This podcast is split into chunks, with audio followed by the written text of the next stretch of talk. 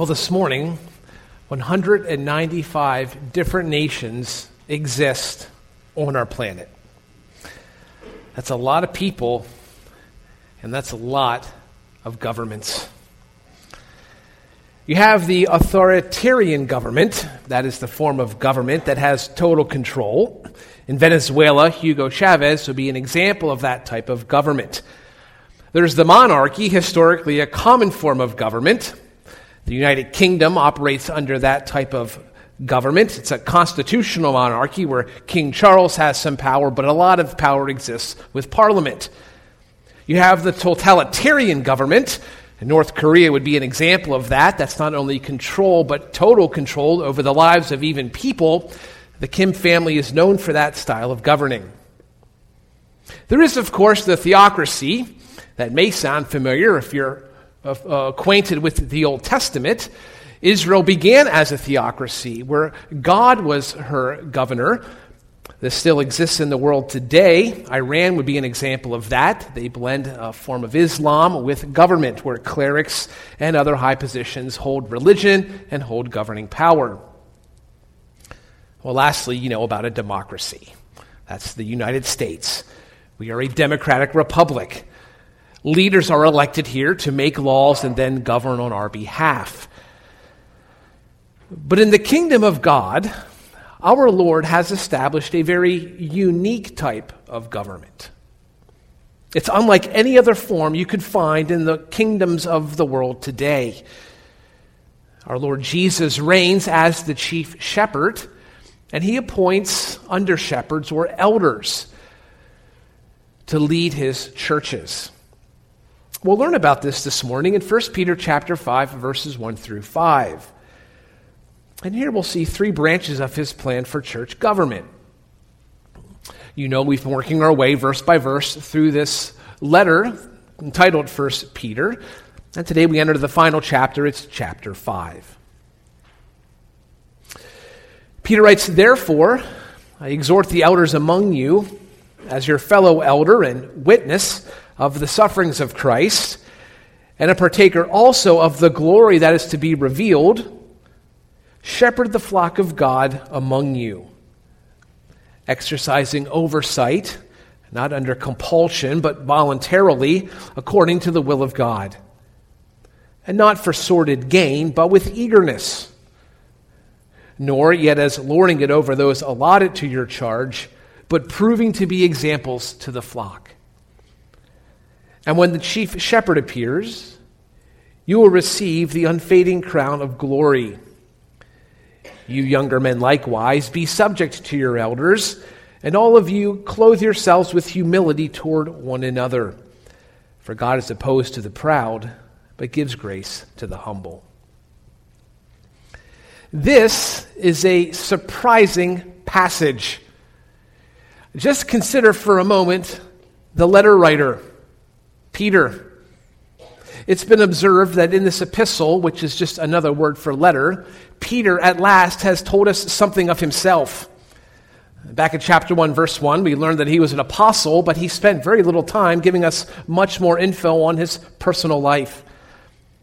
And that's probably good, because if you remember the last time you learned about Peter, it was back in the Gospels, and it wasn't good. You have Peter the impulsive, Peter the outspoken. You have Peter the bodyguard. To keep those kids away from Jesus. You have Peter the denier of Christ and the get behind me Satan Peter who all but interfered with the ministry of Jesus Christ. But it's through this Peter that the Holy Spirit inspires God's plan for leadership. Well, secondly, consider the leaders in this plan. God's plan is that people lead his church. Have you met people? Trying to shop in a store that's busy? On the phone with customer service? In control of 4,000 pound vehicles that reach 85 miles an hour or go as slow as five? Trying to park those vehicles? The Bible says that people are lovers of self, lovers of money, boastful, arrogant, slanderers, disobedient to parents, ungrateful, unholy, unloving, unforgiving. They're malicious gossips without self control, brutal, haters of good, treacherous, reckless, conceited, lovers of pleasure rather than lovers of God. 2 Timothy chapter 3 verse 2. It is surprising that God would give something so precious, you, his church, to leaders who are people. Consider, thirdly, your life's problems. This is a surprising passage in light of the problems that you live with day in and day out. I mean, you and I come here on Sunday morning, we're looking for practical applications of divine truth. Last week we learned, for example, six benefits of suffering. That has practical application. Next week we'll learn about anxiety that has practical application.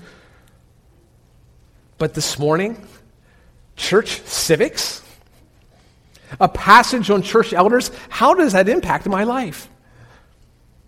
Well, I can tell you, first of all, that this passage, it should encourage you.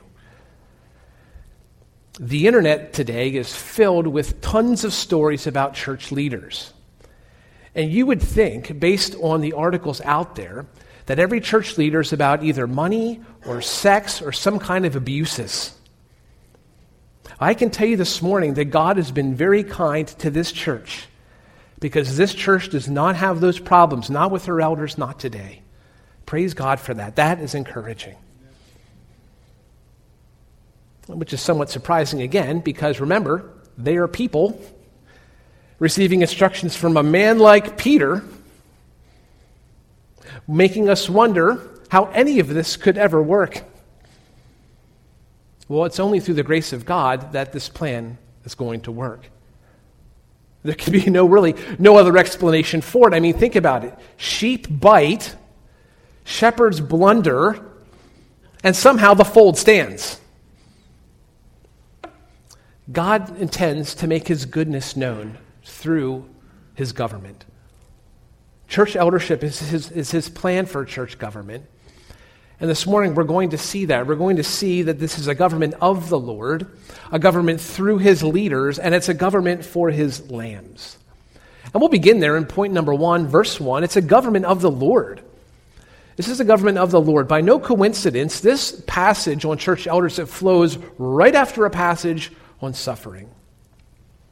So we can just go ahead and remove that big number five, get rid of chapter five. That's not in the original text. Some of our Bibles have a little title in there. Mine says chapter 5, Serve God Willingly. We can pull that publisher's title out as well. Because here's the flow of thought when Peter wrote this. Therefore, those who also who suffer according to the will of God shall entrust their souls to a faithful Creator in doing what is right. Therefore, I exhort the elders among you. You can hear how Peter rolls right out of instruction on suffering and rolls right into instruction on leadership. And that's because there's a particular type of suffering that's unique to the church leader. Leading, just by default, it places the leader out in front.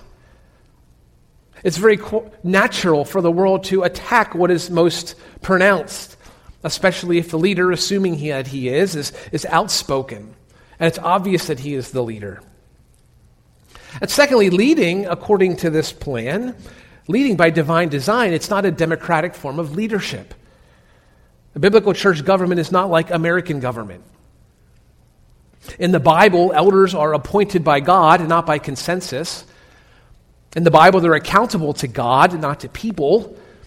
And they're also always reporting to God. God is the constituency.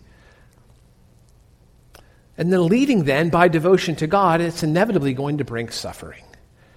And people aren't always going to agree with elder decisions. There's discrete information in some situations. It can lead to gossip or to misunderstanding.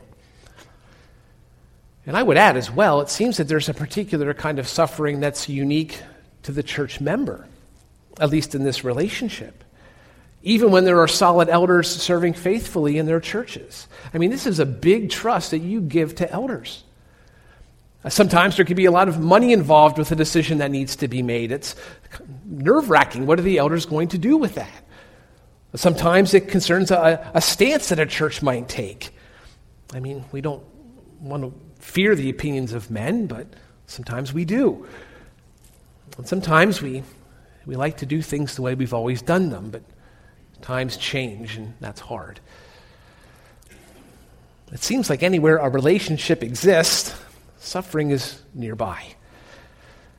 So Peter wants to encourage elders. Verse 1, it carries a weight to it. There's a, a gravitas to this verse.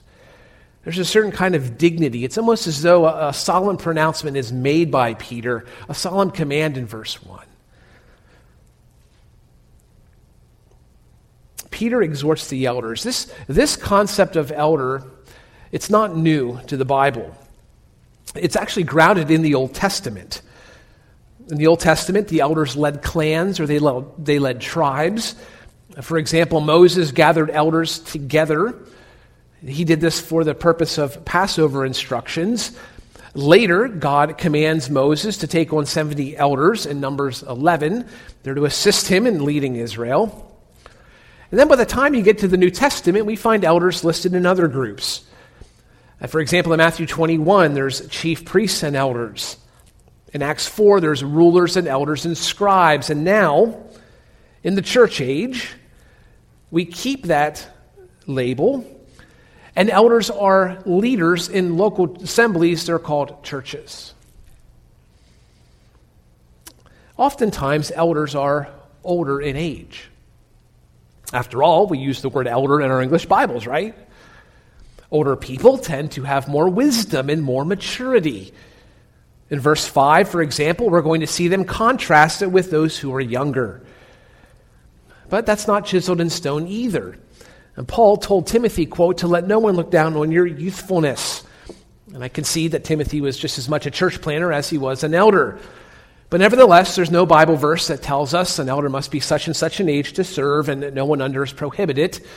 That's not how the Bible approaches it. In fact, what the Bible does do is it gives us qualifications. How do we know who ought to be an elder? Well, look for these qualifications, says Scripture. He has to meet certain characteristics. 1 Timothy 3 and Titus 1 lists those out the Lord tells us what to look for in these passages. And with the exception of, maybe one or two of these, they all concern a man's character. Just listen to what Paul writes to Titus.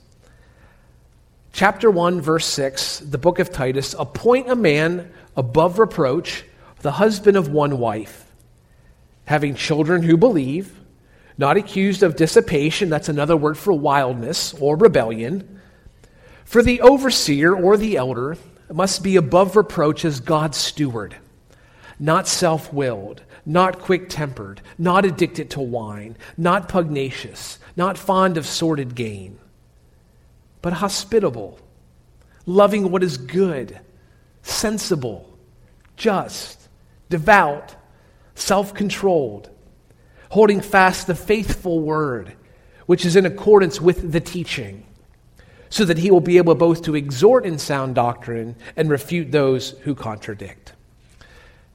That's God's job description for the elder. It's largely based on his qualifications, his character. Well, the elder must also be a man. You heard in that list, he is to be a husband of one wife, or literally a one woman man.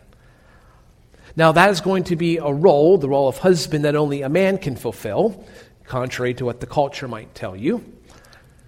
God has ordained an equality in value among male and female. That's for sure, but he's also ordained a diversity in function. We see that on passages in the family and now passages in the church. An elder must also be one of many, or a plurality. Remember, the church isn't a monarchy or a dictatorship. Jesus chose how many disciples? Twelve. And just as he chose those 12 disciples, the Holy Spirit will appoint elders, plural. This is illustrated in the book of Acts. Paul will call the Ephesian elders to himself. He's about to bid them farewell. It's quite an emotional goodbye. And he says, The Holy Spirit has made you overseers to shepherd the flock of God. Their role is to shepherd. That's the title, that's the action. In our Bibles, the word can also appear as pastor. These words are interchangeable. Elders are pastors, are overseers. And Peter, we learn now, back to our passage, is one of them. In verse 1, he identifies with the elders, and he does so in three different roles. He says, First, I am your fellow elder. Now, notice here, Peter is not on the throne of a castle, barking out orders to the peasants in the field. No, that is not Peter. Peter is a man here of marked humility. We might say that he's in the trenches alongside these elders. Early in the letter to Peter, he, from Peter, he's writing to people in Pontus and Galatia and Asia and Bithynia and, and places far abroad in modern day Turkey. He's like, I'm there with you. I am a fellow elder where you are. What else does he say here? I'm a witness of the sufferings of Christ. We get our English word martyr from the word witness, which may create two problems potentially with this claim. First, how in the world is Peter a martyr? Those that are martyrs aren't often around to tell you that they're martyrs. Secondly, how's he a witness? Wasn't he absent from the scene at the cross? Well, I'll tell you this the Greek word for martyr can also be translated as a testifier, to affirm or to attest to. So there's, certainly there's room for the claim that he's making here. In 2 Corinthians 1, Paul calls God as witness to my soul. In other words, listen, Corinth, God can testify, he can affirm my love for you. And more than that, we know that Peter did witness the sufferings of Jesus. There is an emphasis in the New Testament on the sufferings of Jesus at the cross, which is right and that is true. But our Lord suffered throughout his entire life. Particularly in his ministry, his family dismissed him, and his leaders rejected him. And his fellow Israelites, the very ones he came to save, they refused him. And Peter witnessed these sufferings in his Lord and he testifies to the sufferings that he's witnessed. And thirdly, notice that he's a partaker of the glory to be revealed. If you look back with me at chapter 4, verse 13, Peter used a word very close to this word. The word is share, but to the degree that you share the sufferings of Christ. Here he's trying to say, listen, this is a, a, a, a future promise I'm making to give you a present hope Similar words used in chapter 5, verse 1. He's a partaker of the glory to be revealed. There is a future promise. Keep your present hope. So in verse 1, Peter's introducing us to God's form of church government. And he's going to give us some more info on that in just a moment. But what I want you to see here is that, that God has ordained elders as his church leaders. The Bible elsewhere we're familiar with it, has mentioned a second group called deacons. We might say that their focus is on the physical needs while elders care for the spiritual needs. That's often been the summary. But this idea of oversight, pastoring, it's delegated to elders. And you notice in the Bible that God is not ordaining this to any other individual. God does not appoint a, a pope or a president or a CEO God appoints no group, there's no board or committee, there's no other group or council that should lead a church. Biblical church leaders, those who are caring for and leading God's people, they should be elders or deacons. These are men who meet the qualifications for the office and then do the work of the office. Anything else here in the scripture could be obscuring what the New Testament teaches. It can be confusing. It can be extra biblical or even opposed to what the Bible's given us. And I say all this because I think it's not unusual to have our own ideas about government. We're an independent American people, individuals. And I think that people even have really good ideas about church government, ideas that have worked historically But again, what I want to emphasize here is that that's not our department. God has given us his plan for church government. We'll call it church civics this morning, how a church ought to run. His idea is a good idea, it's the best idea. So, church elders are God's plan for his government. In the verses 2 through 4, we're going to see that he governs through his leaders. This is a government through his leaders. Already, we've tapped into a few different words for elders or leaders this morning. We've t- called them overseers or pastors. Peter's now going to switch gears and go to a to an imagery, a particular kind of imagery. And he's going to go back to the ancient Near East to give us this next picture. And you're going to see here in a moment that what Peter gives us is not a doctor. The elder's role is more than that of a doctor.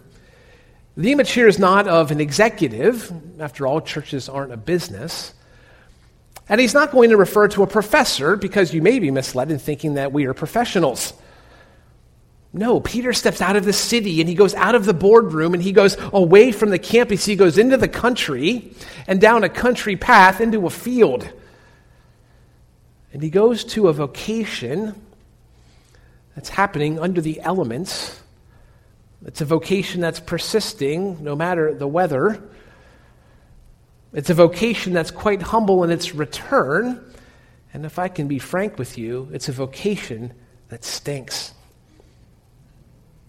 Peter speaks of shepherding. When he speaks of elders, when he thinks of leaders, he thinks of shepherds.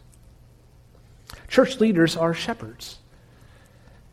And to his shepherds, to our shepherds this morning, to, to Jared and to Doug and to Rob, Peter gives you, he gives us this charge shepherd the flock of God among you. The word shepherd is both a noun and a verb. It's a person, the shepherd is a person, but it's also an activity. It's very much like the term pastor by no coincidence. In fact, the word pastor can use, be used interchangeably with this word for shepherd. What appears in your Bible in English, it's always dependent on the context. Let me give you an example of this. It's pretty neat. In John chapter 10, verse 2, Jesus says, He who enters by the door is a shepherd of the sheep. Like our passage this morning, the, the image is agrarian. They're out there with the flocks. It'd be unusual for him to says to say he who enters by the, the door is a pastor of the sheep. It doesn't quite fit. But over in Ephesians chapter 4, verse 11, Paul writes that God gave the church apostles, prophets, evangelists, and pastors and teachers. That word pastors is the same word used for shepherds, but it's given in English as pastors.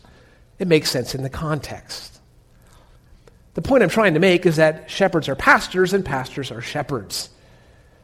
It's not because their dads were pastors or because they earned a seminary degree or the state gave them a certificate. No, it's because they are elders. Elders are shepherds who shepherd the church.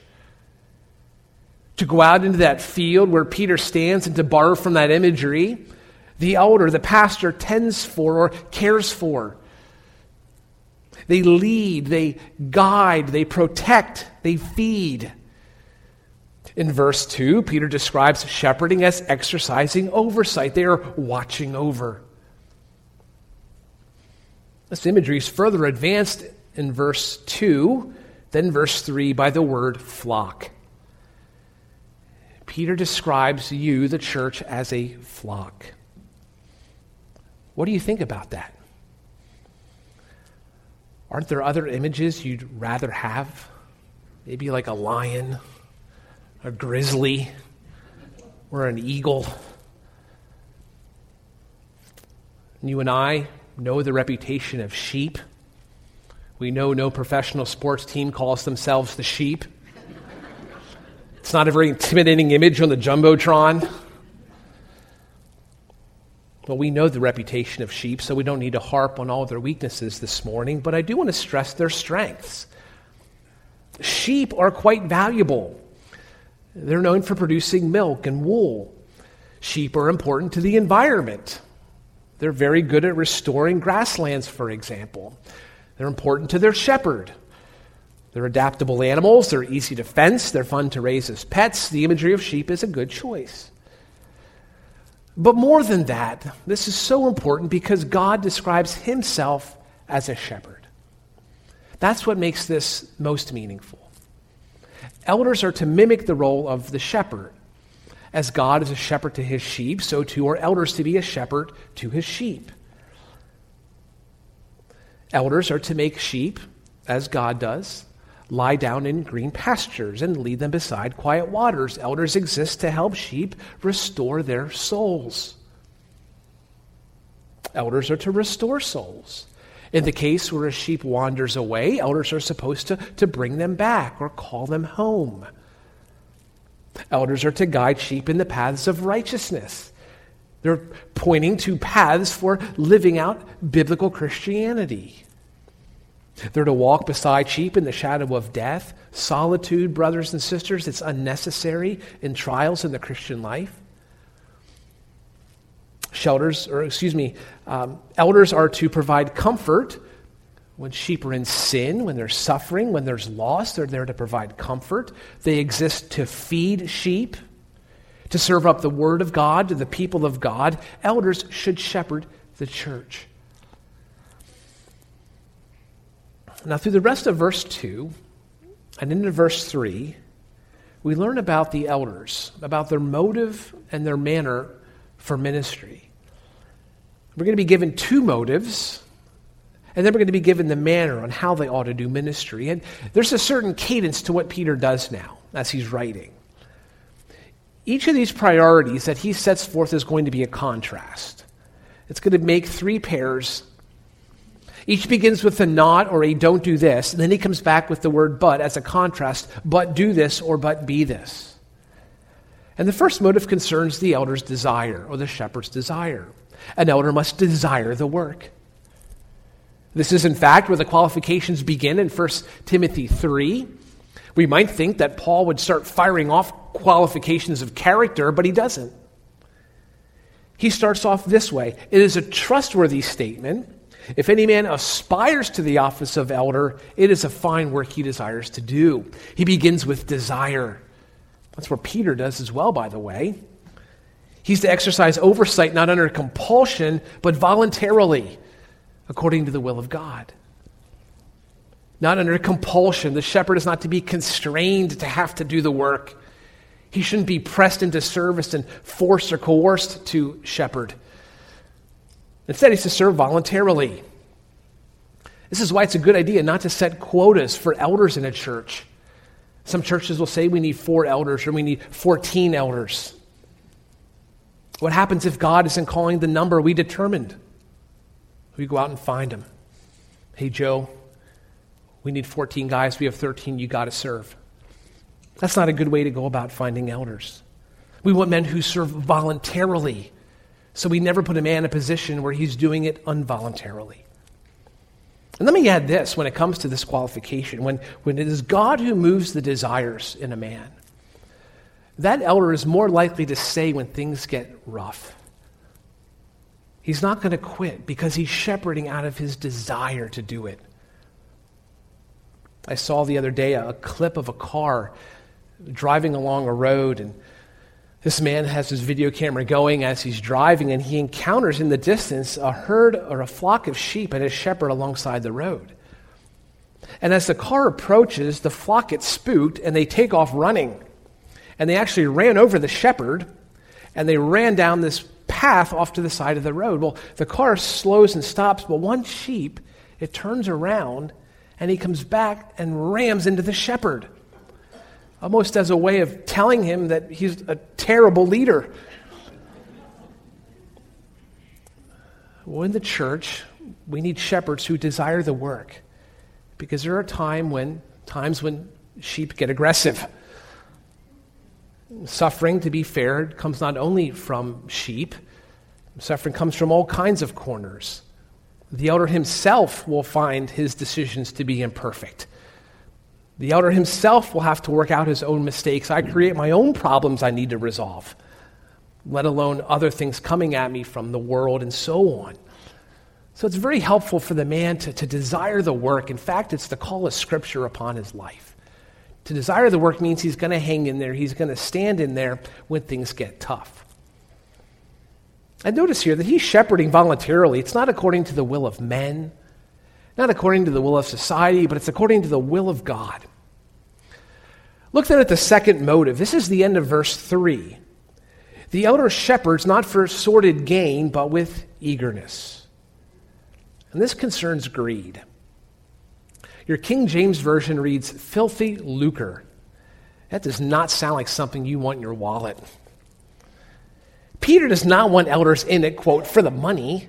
No, he wants people to, to be in it because they love people and they love the Lord. Sort of game might go even further than that. Maybe it's a dishonest gain. It could be materially or in terms of influence or popularity. He says, set those things aside and shepherd with eagerness. There ought to be a zeal about the work, an excitement or an enthusiasm, says Peter. And if we're going to borrow from the first part of the contrast, this would be a holy zeal that he ought to have. And he'd be viewing gain here not as a gain for himself, but to see his flock gain. There's an excitement in seeing the believer grow and the believer gain. And that then brings us to the manner or the how of shepherding. In verse 3, not yet as lording it over those allotted to your charge, but proving to be examples to the flock. That word lording, that's a style of government reserved for secular society. In Mark chapter 10, verse 42, Jesus says, You know that those who are recognized as rulers of the Gentiles lord it over them, and their great men exercise authority over them. But it is not this way among you. But whoever wishes to become great among you shall be your servant. And whoever wishes to be first among you shall be slave of all. For even the Son of Man did not come to be served, but to serve and to give his life as a ransom for many. Notice that last verse. Jesus is Lord, and he lords over his people. He shepherds them, but how does he do it? By coming to serve and by giving his life for them. And that then is the pattern for the elder. And by the way, if you're not a Christian this morning, you need to know about this Jesus. The statement that he just made about himself. He gave his life for you. He didn't come to judge or to condemn the first time. No, he came to serve you by giving his life for you. He died for your sin. He rose again on your behalf. He brings all who believe in him with him into his heaven when they pass.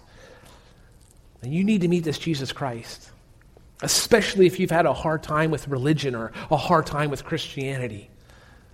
Christianity will fail, the church will fail, we're imperfect, but Jesus Christ is not. He is perfect. And you will never meet anyone more kind and more loving and more forgiving than this Jesus. That's a message we need to remember as Christians as well, isn't it? We need to remember this about our Lord. In fact, Peter needs his elders to remember this about their Lord. Now look at what he does in verse 4. He reminds them when the chief shepherd appears, that's Jesus, you will receive the unfading crown of glory. Jesus is the chief shepherd. We might say that his elders, church leaders, are under shepherds. They're just working for the owner of the flock. I think God has predicted or said this much back in Ezekiel chapter 34, verse 23 by the way, Ezekiel 34 is a chapter to read if you want to learn about how not to elder. In place of all the corruption happening and all the negligence happening in the nation of the time, God promised, verse 23, I will set over them one shepherd, my servant David, and he will feed them. He will feed them himself and be their shepherd. What a beautiful prediction of Jesus. And he promises now, this Jesus, to award his elders a certain crown on that day. It's called the unfading crown of glory in our passage. The New Testament promises five different crowns. There's the imperishable crown in 1 Corinthians 9, verse 25. that probably refers to eternal life given broadly to the church. There's the crown of exaltation in 1 Thessalonians 2:19. That seems to be a, a crown dealing with joy over people saved. There's the crown of righteousness in 2 Timothy 4, verse 8. That, that deals with perseverance. There's the crown of life in Revelation chapter 2, verse 10. There, Jesus is addressing a church called Smyrna. He says, quote, Be faithful until death, and I will give you the crown of life. And in our passage, 1 Peter chapter 5, verse 4, it's the crown of glory. And that's awarded to faithful elders. Some believe that all of these crowns refer to just eternal life in general. The, there's not anything particularly specific about them. But if there is something specific about it, we need to remember Revelation chapter 4, verse 10. This is a really fascinating scene in light of this discussion on crowns. It is a scene that is yet to occur in history. In the book of Revelation, John has given us a vision of what is yet to come. And he has this vision of heaven. It's, the world is on the brink of a great tribulation. And John writes the 24 elders. There's a lot of different views on what these elders are in John. They're probably not the elders as we're referring to them this morning. But these 24 elders will fall down before Jesus, who sits on the throne, and will worship him and will cast their crowns before him. What? They're throwing the crowns they've been given back at the giver? You remember the story about Martha. Or excuse me, it's Mary, Martha's sister. When she got that very expensive bottle of perfume and she breaks it open, that means you can't close it.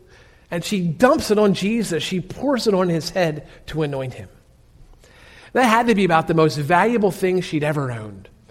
Probably the most valuable thing she'd ever been given and she gave it to Christ. Maybe I should ask this another way. Is there anything else we would do with these things? What is most valuable to us, these things that really belong to Jesus to begin with? This Lord who is most precious to us, would we not give our crowns to him? Would we not return these great things he's given us right back to him? Now, listen, I don't know how all this is going to shake out with crowns and such in the future. But I want to tell you that you have elders at this church who deserve theirs. Jared owns a business, but his heart is for the church. His heart is for the church because he loves Jesus Christ. Doug redefines the term retirement. Doug loves to serve the Lord doing whatever he can for the Lord. He brings a great wisdom and blessing to the elder team, but he does it because he loves Christ. Jonathan, who's not with us today, but no doubt is tuning in online. When God called him to be an elder, he changed his life again. I mean, he's all in two feet wrestling with the call and what it means to be an elder, and he's doing it, but it's because he loves Christ. And Rob, for all of the challenges, the workplace, this man is all in on the church. It will not deter him, his workplace, from the work that he does here as an elder, but it's because he loves Christ. And praise the Lord, we have elders at this church who love Christ and who want to do government in his way. While the Lord is governing this church through these men, and he's governing for you. It's our third and final point this morning. It comes from verse 5. This is a government for his lambs. This message today is not only about elders and their work, it's also a message about you and your work. In verse 5, you notice that Peter's now turning and he's addressing a different group of people. In the first four verses he wrote to elders, he now writes to quote young men. Now, my translation isn't the best on this. The word for men is not in the original text. Some of your Bible versions, maybe you have the King James Version or an ESV or NIV, they do a better job with this. You who are younger, or as the King James says, ye younger, submit yourselves unto the elder.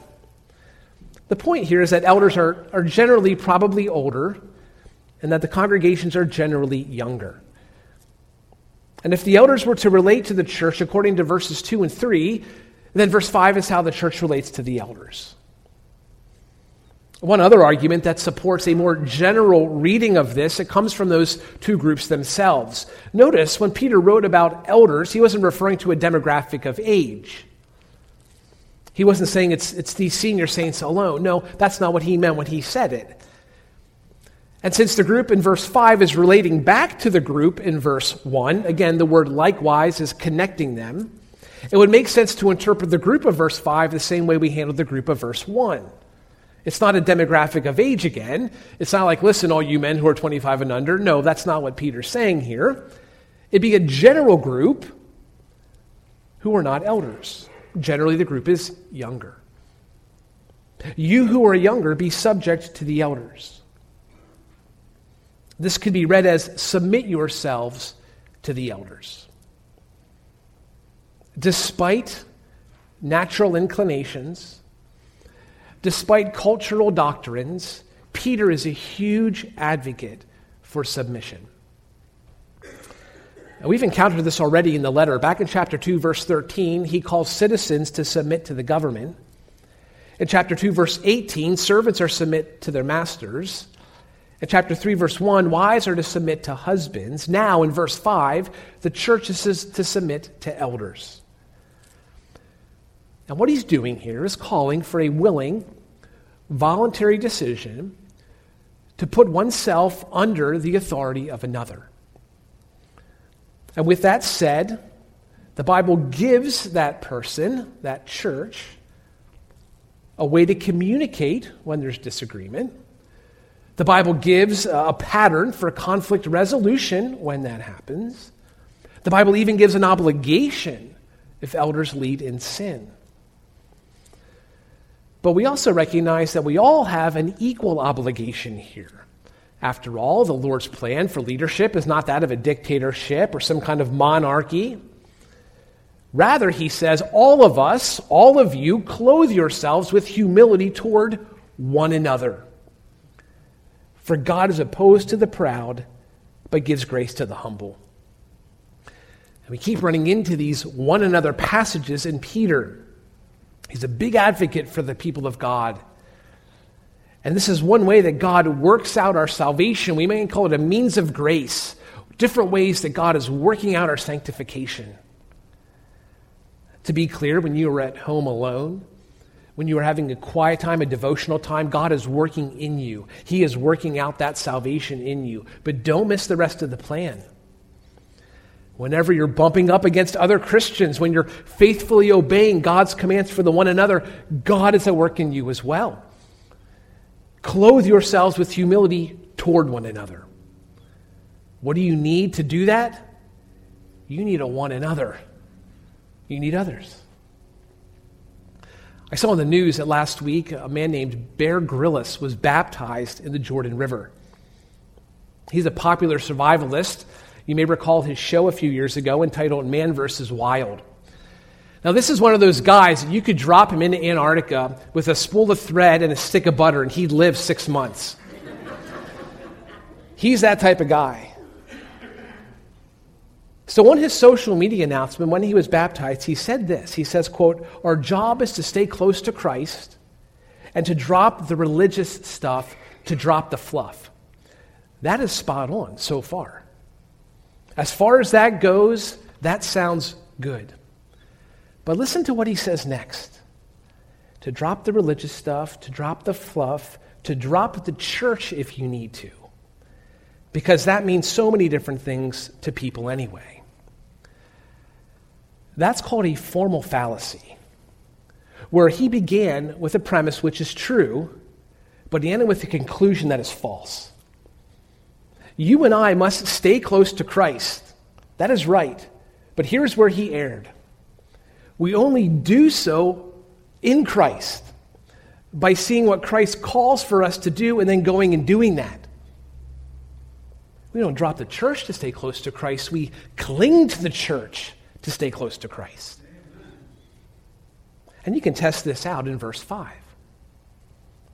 How many people grow in humility sitting at home streaming Netflix.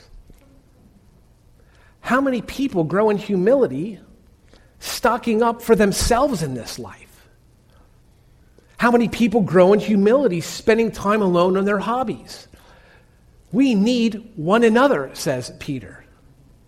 It's his means of grace. It's his process of sanctification. It's going to stretch us, it's going to challenge us. At times, it'll be uncomfortable. To walk in this, you're going to need to dress a certain way. He says, clothe yourselves with humility.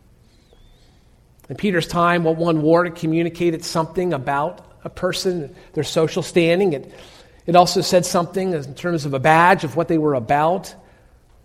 The believers to be about humility.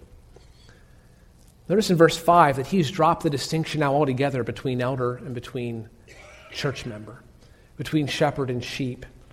All of you clothe yourselves with humility toward one another. That's elder to elder, member to member, member to elder, elder to member. He says, clothe yourselves with humility. Well, this text this morning has summarized God's plan for his church. Not only the roles for those who are leading, but also a role for those being led. So, as a test, a fairly easy one question test, we learned that God's plan for government is the office of anyone. It starts with an E and ends with elder. All right, elder. That's right. It's a one question exam. You get an A plus in church civics. So, in conclusion, just remember most of all that, that God's plan for government are elders. And that there will be times where you'll be happy with elders, you'll be very thankful and praising God for elders. There'll be times where it's tough to be in a church with some of the decisions elders are making. Regardless, Jesus Christ is Lord of the church, He is the chief shepherd, He is perfect. Elders have good seasons, elders have not so good seasons. But we give praise to Jesus Christ no matter the season. Because when elders are making good decisions and when elders are making less than good decisions, Jesus Christ is working things out in his church. And it's for that reason we can sing in just a moment Rejoice, the Lord is King, because indeed he is over his elders and over his church. Ultimately, he rules the church. It's a government of the Lord through his leaders for his lambs. Let's pray together. Heavenly Father, thank you for your wisdom. Uh, thank you for your plan. At times it is um, foreign to us and, and somewhat mysterious, but oftentimes we are immensely blessed through things we don't fully understand. And we thank you for what you're doing through church elders at Immanuel. I pray for them. I pray that you would bless them in their leadership and the wisdom and the shepherding matters they must, they must address. And I pray too for the church that there would be a, a beautiful relationship for decades to come between the flock and the shepherd. Oh, we love you, Lord, and we give this church to you, seeking to follow you where you lead us. It's in your name we pray. Amen.